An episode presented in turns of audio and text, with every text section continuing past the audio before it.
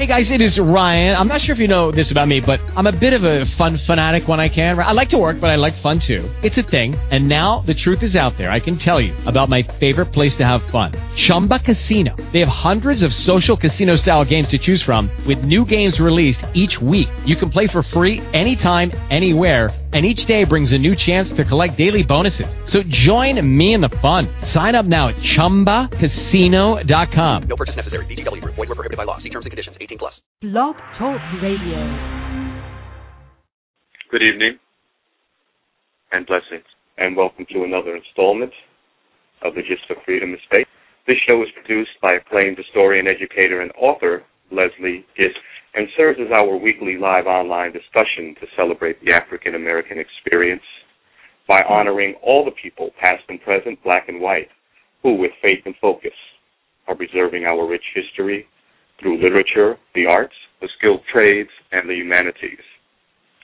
We thank you for joining us tonight, and we'd love you to be a part of tonight's discussion by calling in with your comments or questions to 347 324 5552. Good evening, good night, everyone. My name is Preston Washington. I'm your host tonight here for the Gist of Freedom, coming to you via the web at www.blogtalkradio.com black, backslash Black History. Our guest tonight is Stephanie Gilbert. She's here to talk to us about her ancestor who escaped bondage via the Underground Railroad and with the help of Thaddeus Stevens, who is featured in Steven Spielberg's new movie, Lincoln. Are you there, Stephanie? I am here, Preston. How are you tonight? I'm very well. Thank you. Okay. How are you? I'm great. Uh, why don't you start off uh, telling us a little bit about um, your ancestor, Oliver Cromwell? Do I have that right? Well, his his middle name is Cromwell. He was born into slavery as Oliver Cromwell Kelly. Kelly was the last name, and he was enslaved in Maryland, just outside of Washington D.C., sort of sort of halfway between D.C. and Baltimore, on a plantation, a small plantation where my family was enslaved for at least five generations. So he was on the tail end of that. He was born in 1832, one of, I believe, nine, nine or ten, no, I'm sorry, 11 children uh, to Cynthia Kelly, who was also a slave. Oliver was a waiter, so he worked in the house, in and around the house, Mhm. as was his mother and her mother and her mother's mother. And uh, in 1848, he escaped at the age of 16 um, with the help of a Mr. Fisher, who was an abolitionist who was working in the area under the guise of a miller. So he was operating a business in the area, but of course was assisting in fugitive slave efforts. And um, we we know a lot of information about Oliver and the family and how he escaped and his life on the plantation and what happened after his escape because he left a 52 page handwritten legal sized memoir of his life that um, made made its way through our family fell out of the family and was rescued about two years ago How did you retrieve that? How did it get lost, and how did you retrieve it? interestingly enough, um, family members, older family members of mine, had always spoken of it. They had seen it. It was part of a large binder of papers, including letters from Garrison, William Lloyd Garrison, and other abolitionists, including photographs, and we couldn't find it. And I began to research family history and got to the point where I was at slavery, and I was ready to give up. Right? How do you research your history when you when you get to the point of slavery. And I was having dinner with a relative who said, you know, let's just we know the name, let's just poke around on the internet. And he did. He found an article that was recently written by someone in New Hampshire, um, a librarian at the University of New Hampshire, who had been researching Oliver for 10 years.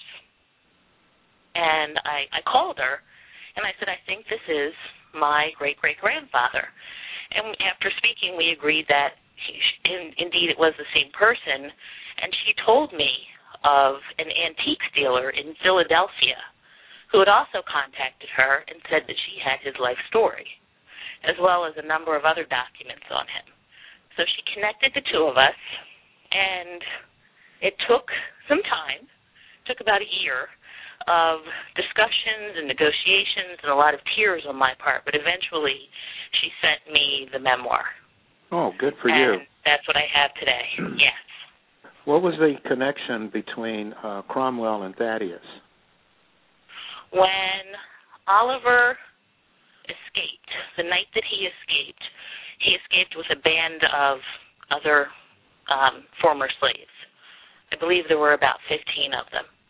He was the youngest, and they eventually made their way, under the directions of Mr. Fisher, they made their way to Lancaster. And he describes in detail about his arrival in Lancaster. As a matter of fact, when they crossed the bridge at Susquehanna, they thought they were in Canada, and they fell asleep on the beach. Um, so apparently there was a beach there, and they were uh, awakened by someone who directed them to through uh, to Lancaster. And so he says that we were directed to, um, let's see, what's the address? 45 South Queen Street. And so he writes this in his memoir, and he says there was a lawyer who's a friend to the slaves, and we were directed to go there. And when we got there, they were interviewed. And he describes the interview. You know, where have you come from? Have you come a long way? Um, you know, after several, uh, I guess, moments of discussion, they were given letters and instructions of where to go next. And they went to Daniel Gibbons, who was an ab- abolitionist. They stayed overnight with Daniel Gibbons, but sometime in the middle of the night, um, there was some sort of ruckus.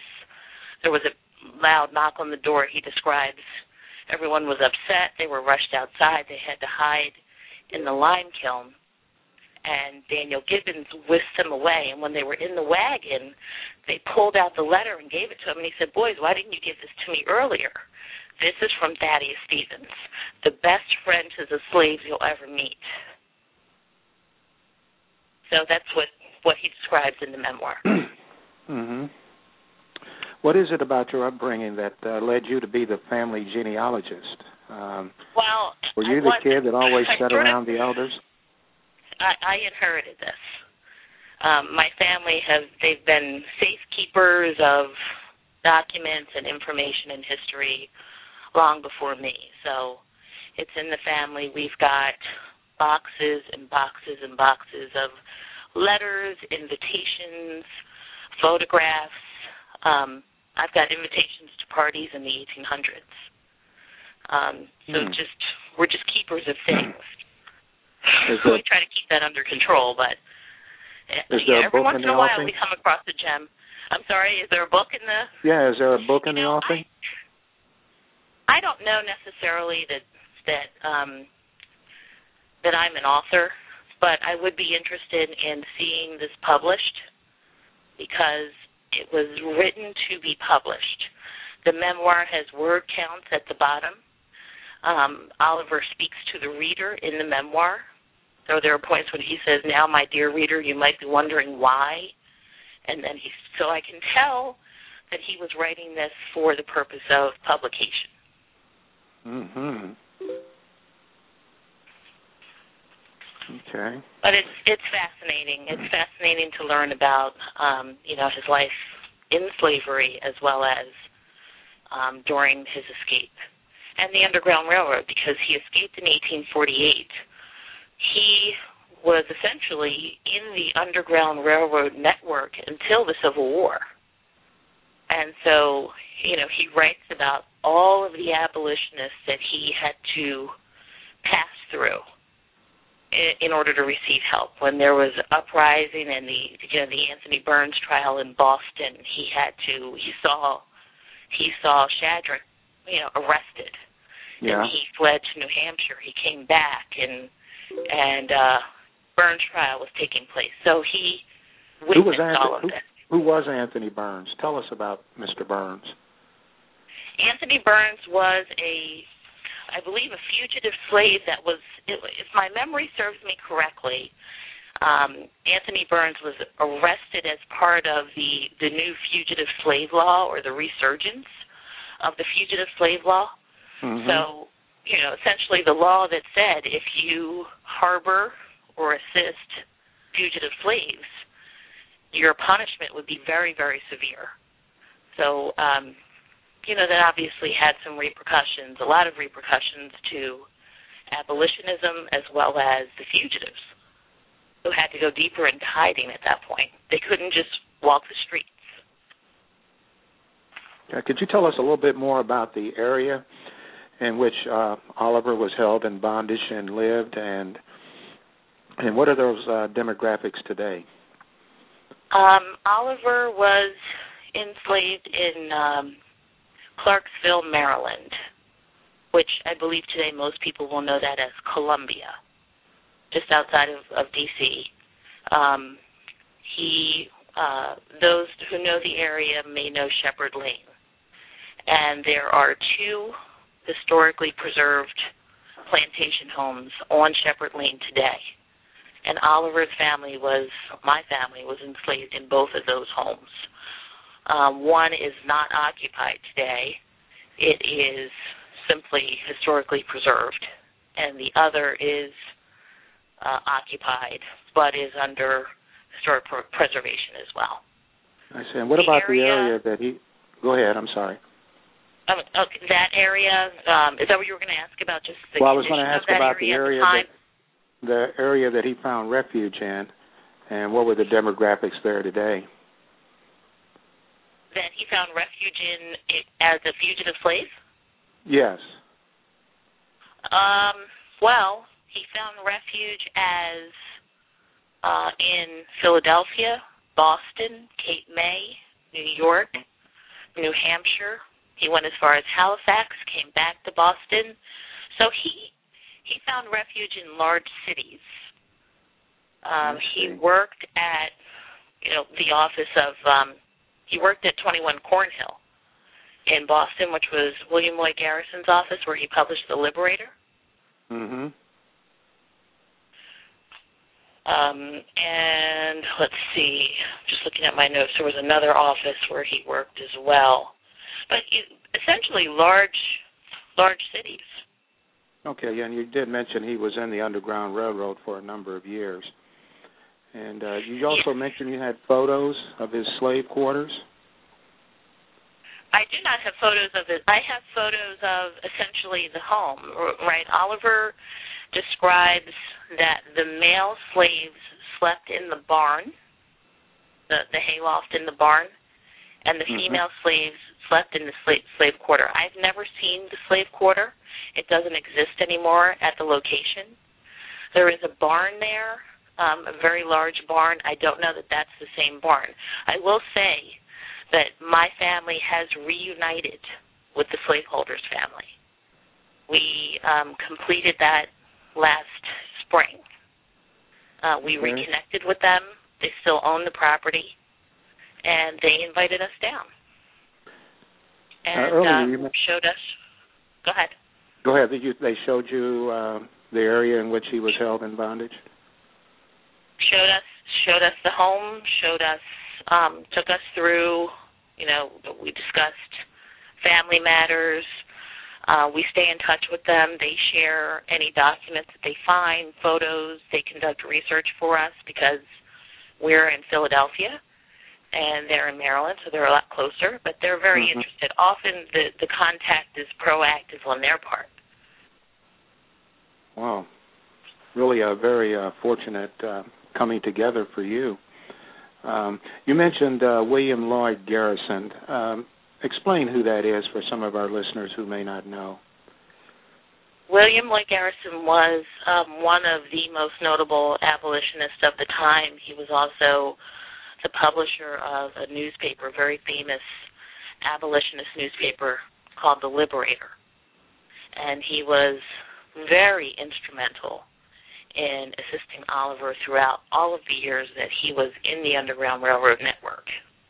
And when people think of the Underground Railroad, um, one of the things that I've learned from visiting multiple locations where Oliver was kept or hidden, I've learned that the Underground Railroad is not necessarily basements and secret passages and, you know, hidden tunnels. Often the Underground Railroad is simply a network of supporters who Hmm. refer through letters of introduction slaves, fugitive slaves, from location to location. So it's a handshake. I know this person. I'd like for you to help him. And Oliver, when he was in the Underground Railroad Network in Lee, New Hampshire, went to school. He walked the streets. There were newspaper articles published about him. And the students at the school that he attended, they said he right he writes that the first day he walks into the school they cheered and said the slave catchers will never get you here. So it wasn't necessarily as secretive, middle of the night night darkness that you always see. Mm hmm What other notable abolitionist uh, helped him along the way besides Thaddeus, um, Thaddeus Stevens and uh, Mr. Garrison, William Lloyd? Oh, many, any other notable? many. Um, William Nell, William Nell, and Oliver uh, slept together in the same bedroom at the home of Wendell Phillips in Boston. So many of these were in Boston. Um, John Needles. Okay, you uh, said what was Mr. Nell's name? His first name? William Nell. William Nell. Yes. And uh, what's notable about Mr. Nell? Um, uh, you know, I can't say specifically. I know that he was just a very active abolitionist of the time. Okay. I, I, I don't claim to be an expert in all things related to the Underground Railroad. You know, keep in mind, I'm just a normal person who came across my great great grandfather's narrative a couple of years ago, and I'm trying to catch up very quickly on all of this, and I've had a lot of help. But um, uh, William Nell, Frederick Douglass was somewhat involved with Oliver in later years. As a matter of fact, I've got um, I very recently, in the last couple of months, found newspaper articles from Saratoga Springs, New York, where Oliver finally settled after the Civil War, and Frederick Douglass stayed in his home on several occasions. Mhm. So they had some connection. What that was, I, I'm not sure. Okay, and you Um, mentioned Wendell Wendell Phillips. Uh, tell some of our tell our audience, and particularly some of the young people who may not know who Wendell Phillips was. He he was another uh, abolitionist in the Boston area, and Boston was really the hotbed of abolition between Boston and Philadelphia. That was where it was happening. A lot of very aggressive abolitionist work, both with black and white abolitionists. I think uh, the black, the free or, and fugitive black community in Boston banded together in such a way that there was a lot of power in the area at the time. And so the fugitive slaves had a great sense of comfort by being there because it was so full and rich with abolitionism, with a, a very progressive free black community that had resources. Um, so Oliver stayed there most of his time during the Underground Railroad years. hmm Excuse me. How did the white family find you? And you might have mentioned that Um, earlier, but you The, How did you the guys slaveholders family, yeah, the slaveholders family. I I called them. I just picked up the phone and called them. I found out who owned the home, and and you found them the through phone. your through your uh, Mr. Cromwell's writings. yes, he named the plantation, and the plantation is still called that today. Oh And boy. so I took a trip down there and pretty much drove right up onto the grounds, not realizing that it was an occupied home. and I don't think they were there um, the first time I, I visited. I walked the grounds and you know with my daughter, and um, I came home, and it was about probably a year later, that I decided to reach out to them. Wow. And was well received. Okay. Did um, Oliver come across? Did he write about any close calls he might have had? Um, Well, certainly on the night of his escape. Um, as a matter of fact, the days of his initial escape, there were many. Um, he even attempted previously and had a failed escape attempt. Um, also, he writes about the fact that uh, you know many of his his brothers, all but one brother, had had already escaped before him, and with each escape, um, everyone got away. They made their way to freedom. We, he knew that later on. But the slaveholders would tell all of the slaves, we've caught him and he's been sold to Georgia. And that's the term he used for essentially being sold south. But he said sold to Georgia. And being sold to Georgia was obviously the worst thing that they could possibly imagine. I get that repeatedly from reading his memoir.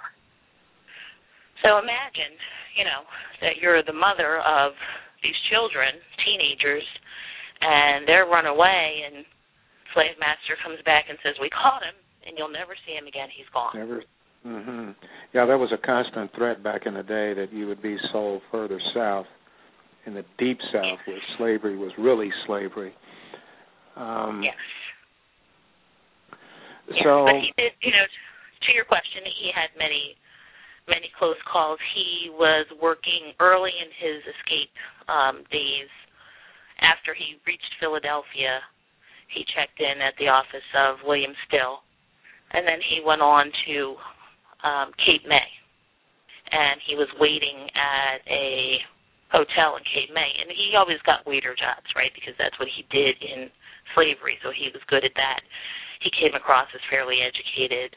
Um, I've read that in some of Garrison's letters about him. Garrison said he's you know highly intelligent, um, but he was waiting, bringing a breakfast tray upstairs to a guest, and as he was going up, his slave master's brother was coming down. So he didn't lose his head. He just he walked up and he said he you know the man went by him and gave him a funny look and then Oliver bent over the railing to look, and the man was looking up at him. And Oliver put the tray down, went down the back stairs, and that was the last he ever saw of Cape May. tell us about William Still. You mentioned William Still. Tell us about him. William Still was um, one of the most notable abolitionists in the Philadelphia area, and so he ran the uh, the uh, abolitionist society here. Um, Philadelphia was often one of the entry points to freedom for slaves who were under escape. So it was it was the point of entry where when slaves would get to Philadelphia, they were often in very poor condition because they had been traveling, they were hungry, dehydrated, cold, you know, no shoes, just in the worst of shape.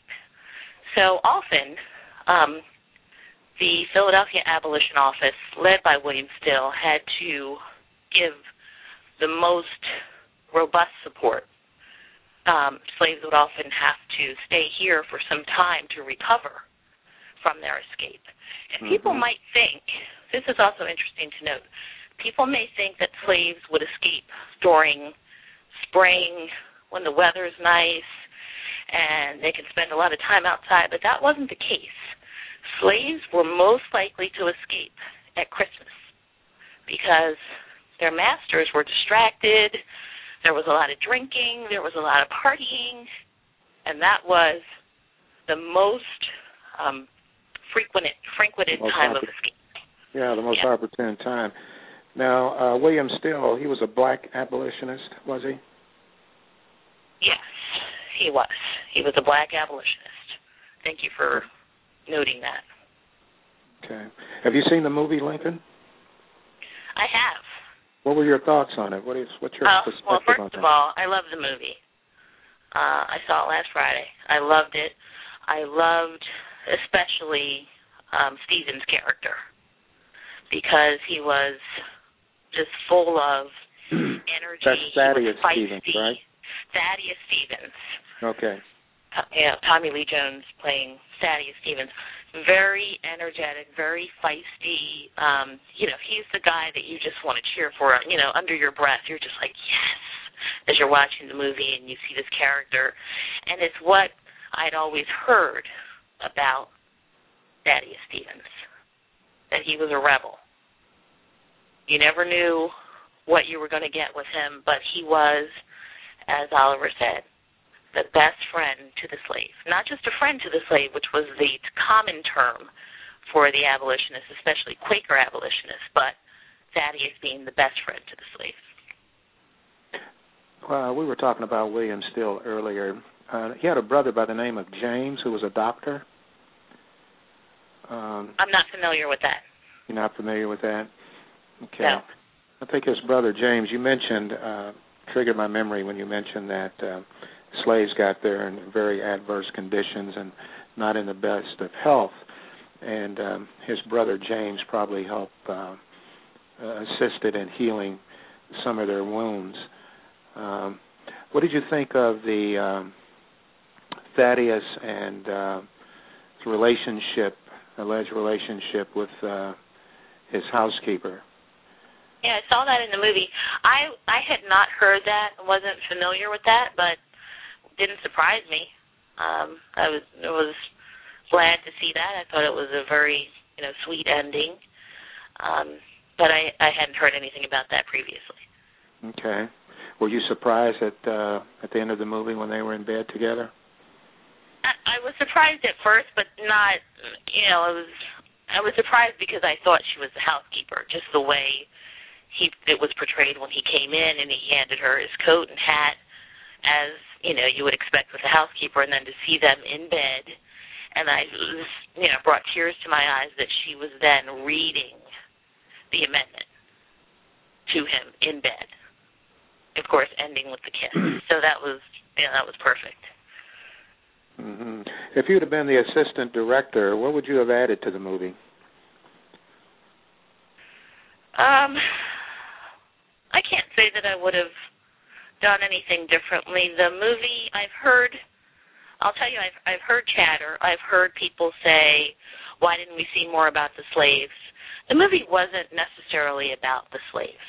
It was about Lincoln. And although we like to tie Lincoln to slavery and make him the great savior, and there's debate on both sides as to whether he was or whether he wasn't. Mm-hmm. I don't know. I am not a, a student of Lincoln, so I can't say. But I appreciated the movie for what it was. I appreciated understanding some of the history and background behind the amendment. Um, learning a little bit more about the Civil War, although yes, there's always more to learn about the Civil War. I don't necessarily think we should have seen more about the slaves. Uh, I think if we want to see more about the slaves, there should be a movie about the slaves not a movie about, about, Lincoln that shows the slaves. What about uh, the relationship between Oliver and Thaddeus? Do you think that would you have added that? I mean, to give some background on why Thaddeus, I mean, was so involved in the movement and abolitionism. Um, I, you know, I I have a feeling that that Thaddeus came across many Olivers I don't necessarily think Oliver's relationship with Thaddeus was in any way unusual or worthy of special notoriety in the film. I think at that point Oliver was one of who knows how many slaves came to you know, Queen Street. Mm-hmm. But I'm sure there were a lot. That being the entry point of the Underground Railroad in uh, that part of Pennsylvania. I, I can't imagine countless numbers. No, but, but how no, many would have think... left a how many would have left a 52-page account of well, their of their trials and tribulations? True. I think that's quite significant, actually. That's true. You know, the movie was uh, simply about Lincoln's efforts to convince the Democrats to vote for the Thirteenth Amendment. Um, from what I've gathered, let me ask um, now, Oliver. uh, later on in his life, did he become an abolitionist? Did he um, help people Well, along? Yeah, I'm reluctant to call him. I'm reluctant to call him an abolitionist because I don't know that he necessarily did the physical helping or you know the the um, physical aid for people. What he did do is become very active in the movement. He became a lecturer and public speaker, and act- and that's how he morphed his life into that of a um, traveling musician and lecturer. The Gilbert family Jubilee Singers came to be and traveled the East Coast because Oliver began lecturing, which turned into lecturing and singing, which eventually turned into him marrying his wife and getting his kids into the into the act. Um, Oliver also became the temporary chairman and eventual secretary of the Colored Republicans of the state of New York. So he became very active in progressing his race, as he puts it. So, with lecturing, with working at the abolitionist office, he was very involved, but I would be reluctant to say he, in fact, was an abolitionist because I think that's a. I'm not sure what qualified someone for that title, but I wouldn't necessarily give that to him. Well, he was certainly involved in the movement. Um, quite a Very career so. there. Um, Very much so. Yeah, into New York City and whatnot. he had a very interesting closing to his life as well. He um in 1884 Oliver had been very you know reached a level of success that he wanted to share with his slaveholder. And so he just he opens his memoir with a shopping trip. And he's shopping in New York and he's shopping in Philadelphia because he's got to have the perfect outfit because he's going to return to the plantation and they don't know he's coming. And Mm. he boards the train and he goes to Maryland and gets off at Baltimore. He um I think he took another train over to uh somewhere close to the plantation and hires a coach, a team of horses. And he specifically says he wanted a white coachman. So he hires a German with a, a fine team and they take him out to the plantation. And he says people stopped on the street, that you know, this team of horses with this black man who's dressed in the finest clothes, and he knocks on the door of the slave slave master's home. And um the door opens and I think the slave master was had already passed on, but his brother was there. And they welcomed Oliver in, he reunited, and then he went to the office of the the child who was a baby, or the man at the time who was a baby on the plantation when he left, who is now the governor of Maryland. So he goes to his office and essentially says, "I'd like for you to see what what freedom has done for me." And he lays out his life. And the two of them embark on a 10-year exchange of letters. And that's probably some of the most gripping evidence we have because the governor archived his letters at the University of Maryland. So I've got 10 years of letters from my great great grandfather to the governor of Maryland who was in the slaveholder's family in the in the home that he was a slave in. And at the very end, after they exchanged letters for 10 years, um, the governor sends Oliver a letter and says, and we've got a copy of this one, it says, I guess I shall have to make a place for you, and you'll come down here, and you'll live out the rest of your days in your childhood home. And the response to that letter goes to the governor the next day, and it's from Oliver's wife. We've received your letter. Unfortunately, Oliver died before I got here. He Hmm. never read it. It really know, is like a movie. For someone who just recently started research, you have done a very excellent job here. Um, Thank you. Tell, tell us a little bit more about the Colored Republicans of New York.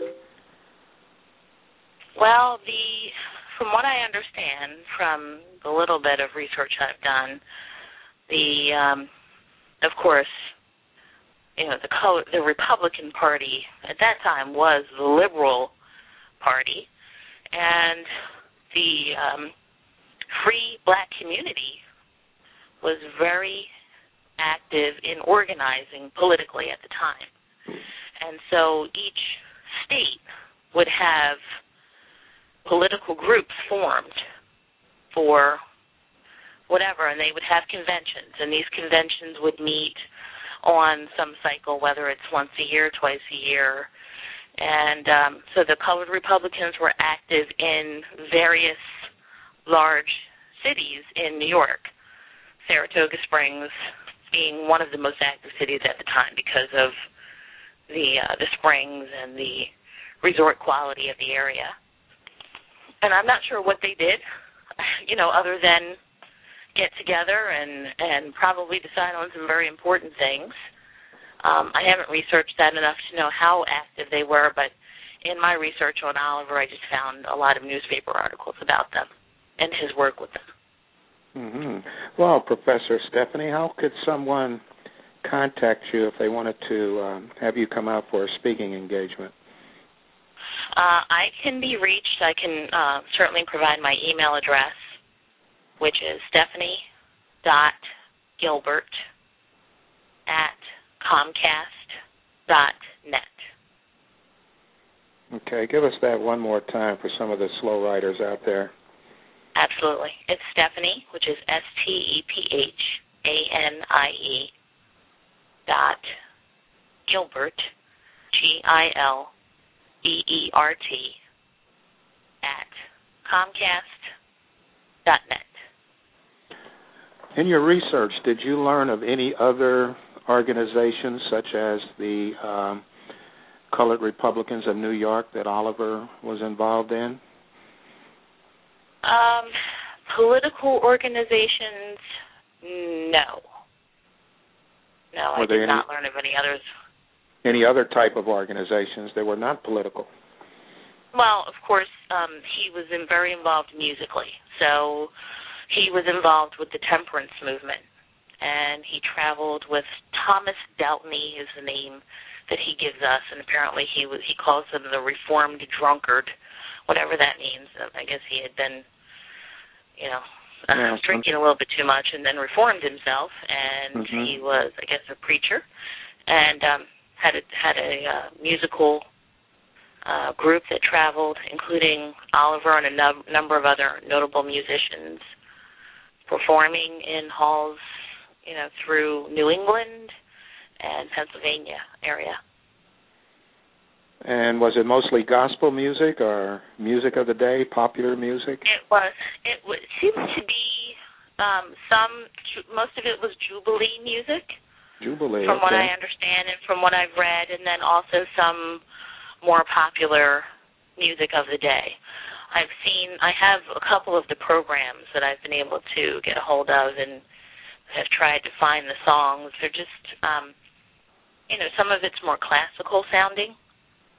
Uh, I've seen, I've seen some unfortunate articles where it was Oliver's. Um, these uh, articles were written recently by someone who was doing some research for the Thaddeus Stevens home, as a matter of fact, and they said that Oliver was a minstrel performer, which really wasn't the case. He was a a classical or jubilee um, performer and lecturer. So I guess we can expect uh, for you to produce a musical after all of this. I don't huh? know about that. I don't know about that. Were any members of your. family? I've got a full time job to keep up with. I'm sorry. Were any of your family members unhappy about meeting uh, the slaveholders? How did they receive this information from your research? Um, how did my family receive it? Yes. Uh, Well, um, I've got some, as with any family, I think you have some people who are very interested and, you know, want to know all about it and want to keep up and participate. And then you have others that aren't so interested and think that the past is simply the past and you know it's nice to know but don't really need to sit around the table and talk about it.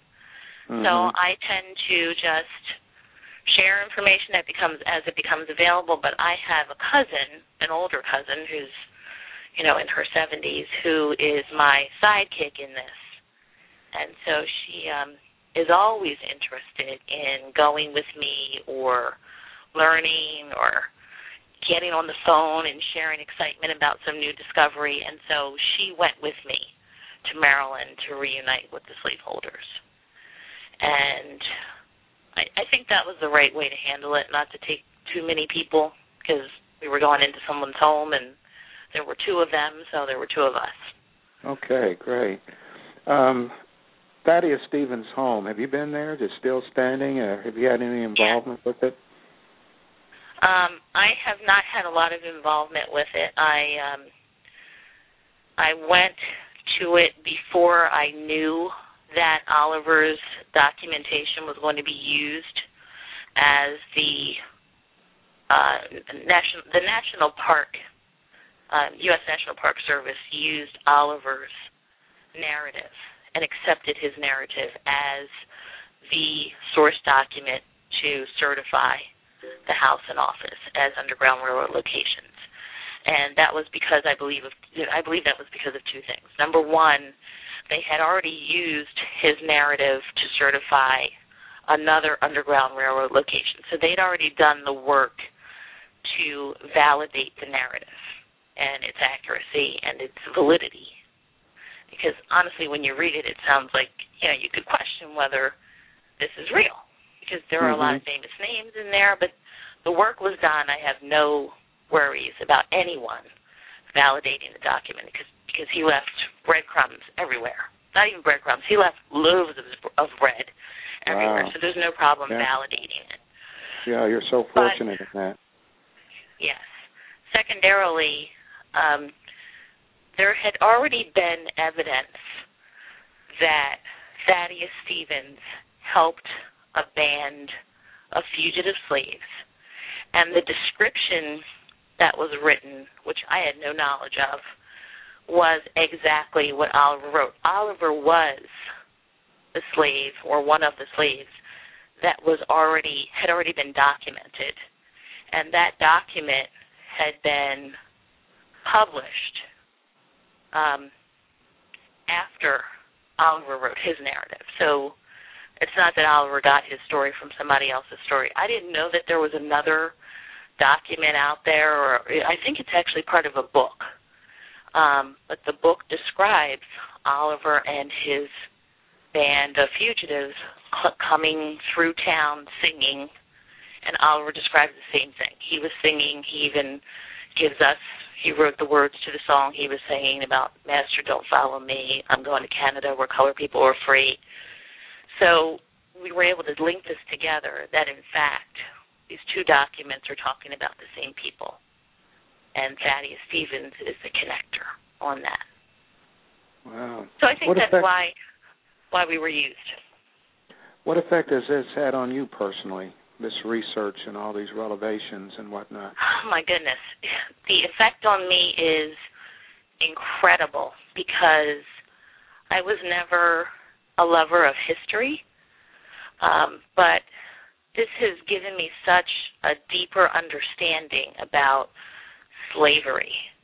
And the connection to it, to me, I would say the most important thing is that slavery, honestly, to me, it feels like it was yesterday. And when you think of slavery, if you don't understand the context of it, you think it was so long ago. Right? As a, as a Mm. teenager, as a young adult, you'll think, "Oh my goodness, that was forever ago." Like, why are we still talking about that? You know, that was hundreds or thousands of years ago. Well, it wasn't. It was yesterday. hmm You know, we still have the repercussions of slavery. It's easy to look at our society today, especially in the African American population. If you understand slavery and the impact of slavery on people, especially families, then you understand how we got to where we are today. And then maybe if we understand that, we can figure out how to fix it. But you have to understand slavery. When I read Oliver's narrative, it's very clear that families were not connected. He knew he had a family. He knew he had brothers, sisters, a mother. But if he never saw them, it was it was nothing. Mm-hmm. He doesn't write a lot about his mother. We don't know anything about his father. They were just constantly being ripped apart. So they didn't develop emotional attachments as easily as we might think, or those emotional attachments were broken on such a regular basis that as a protection mechanism, they learn to disassociate easily. We often see that in today's society. Oh boy, I was just thinking that. Just thinking So- that. Right? So you connect it back. Hey, we we know Exactly. exactly where that came from. And he was constantly on the run Right. all those we years. African Americans were slaves much longer than we've been free. Mm-hmm. So you can't expect to undo hundreds of years of slavery in 150, 160 years. It's not going to happen. Stephanie, could you give our listeners some genealogy tips? Uh, Uh, how to research their family ancestry. I would say start, just start. Once you start, people are afraid to start because they they say I don't I don't know anything. I don't. There's nobody. Start with one little fact. Um, I don't want to be a commercial for Ancestry.com, but I have to say I use it and I have huge success with it. So um, don't overrule that and, and just start with talk to an older relative and get names and write down the names. Names, a location or a city, and an approximate date. And just start with one person, and you'll start to connect and connect and connect and find others.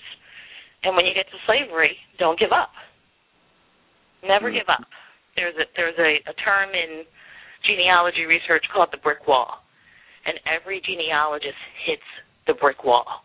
As a matter Yeah, of fact, right our about website just for 1870. the brick wall. Yes. Yeah, Especially. Right about 1870. Especially.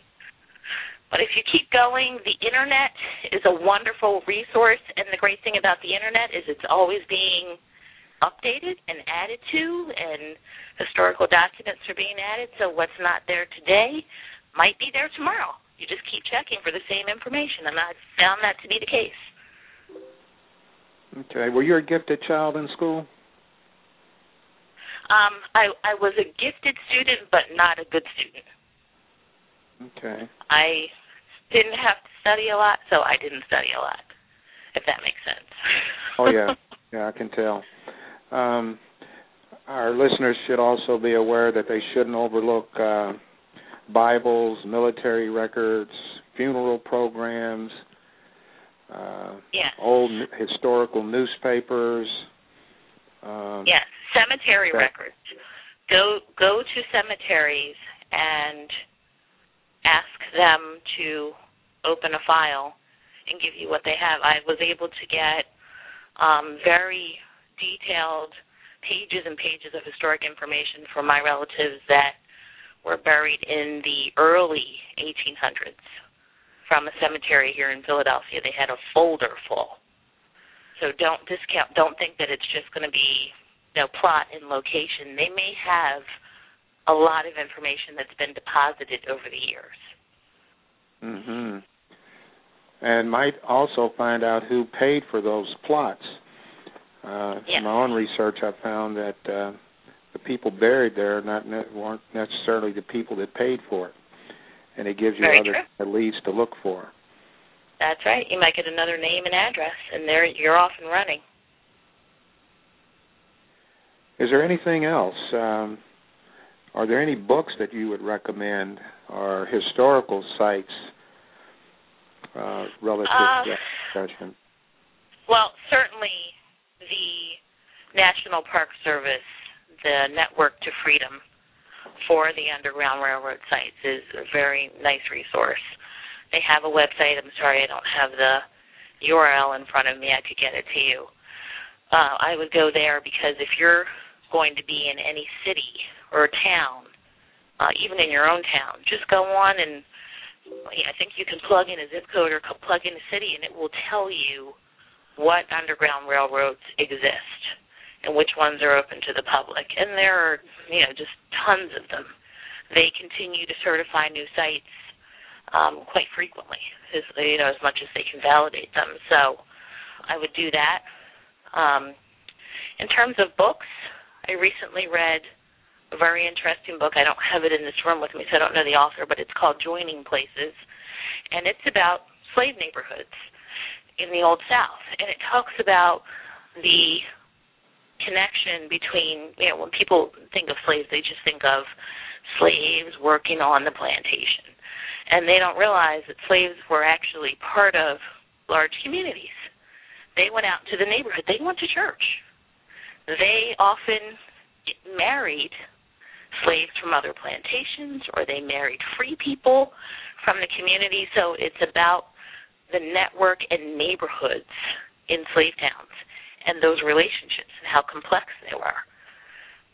So that's an interesting read.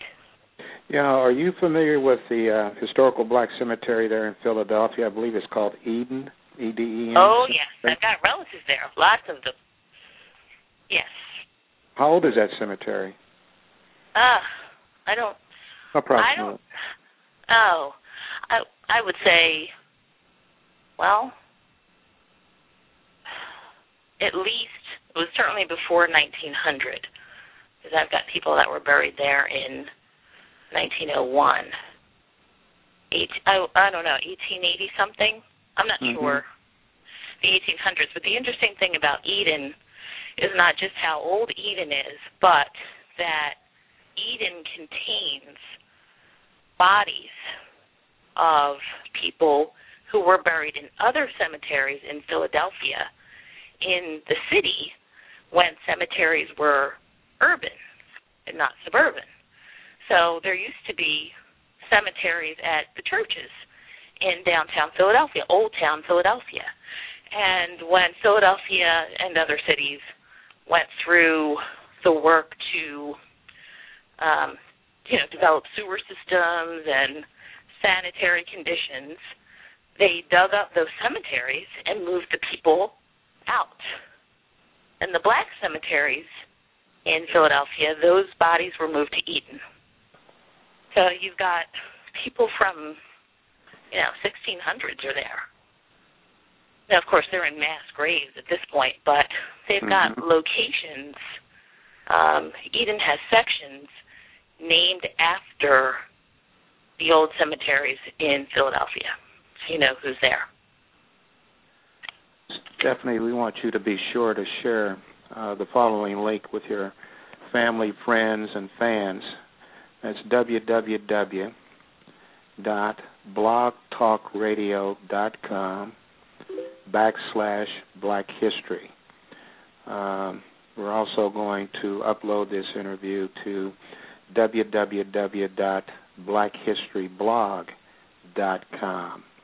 You have been an awesome, awesome guest, and we really appreciate your taking time to come in and educate our listeners in terms of your ancestor, Mr. Oliver Cromwell. Very, very fascinating. Some awesome research. Uh, Thank do you have you. any Thank parting you. Words? Go ahead. I'm Um, sorry. No, I was just going to say thank you for having me. This is really the first time that I've had the opportunity to speak publicly Oh. about Oliver, and and um, I just feel good about you know giving him the credit that he is due for everything that he did in his life um, I think you're during the gonna- time that he did it. I think you're going to have to sharpen up your vocal cords because I'm sure people are going to be um, at your door wanting you to come and uh, speak to them. Um, I hope so. I would be happy to. And, and you know, parting words, I would just say, you know, everybody just you know start doing your family research because this just came from honestly a conversation around the dinner table from people who were not genealogists, were not historians, were not special in any way relative to this work and things started to roll very quickly once we started to um uncover things. So you never know who's in your family history. And it could be someone that did all the prep work for you. Stephanie, you have become an expert. Um, I, I think I've got a long way to go, but I've got the rest of my life to do it. I keep telling people that my day job gets in the way. If I could just figure out how to get that out of the way, I'd be in good shape. Yeah. Obama stole our uh, motto, ordinary folks doing extraordinary things. And I think that describes yes. uh, you exactly. And we're still waiting well, on you. that musical that you're going to uh, produce. Yeah, based just on don't ask the, me to sing. on the music that uh, your ancestor developed. Yes. Well, thank you again, and uh, I wish you well, and hopefully uh, maybe we'll get together again and, and, and talk some more about um, Mr. Cromwell and his times. You I'd love to. Anytime. Okay, thank you. Okay. Take care. Okay, bye bye. Bye. Well, folks, there you have. Step into the world of power, loyalty, and luck. I'm gonna make him an offer he can't refuse. With family, cannolis, and spins mean everything. Now, you wanna get mixed up in the family business. Introducing The Godfather at ChumbaCasino.com. Test your luck in the shadowy world of The Godfather slot. Someday, I will call upon you to do a service for me. Play The Godfather now at ChumbaCasino.com. Welcome to the family. VGW Group. No purchase necessary. Void where prohibited by law. See terms and conditions. 18 plus.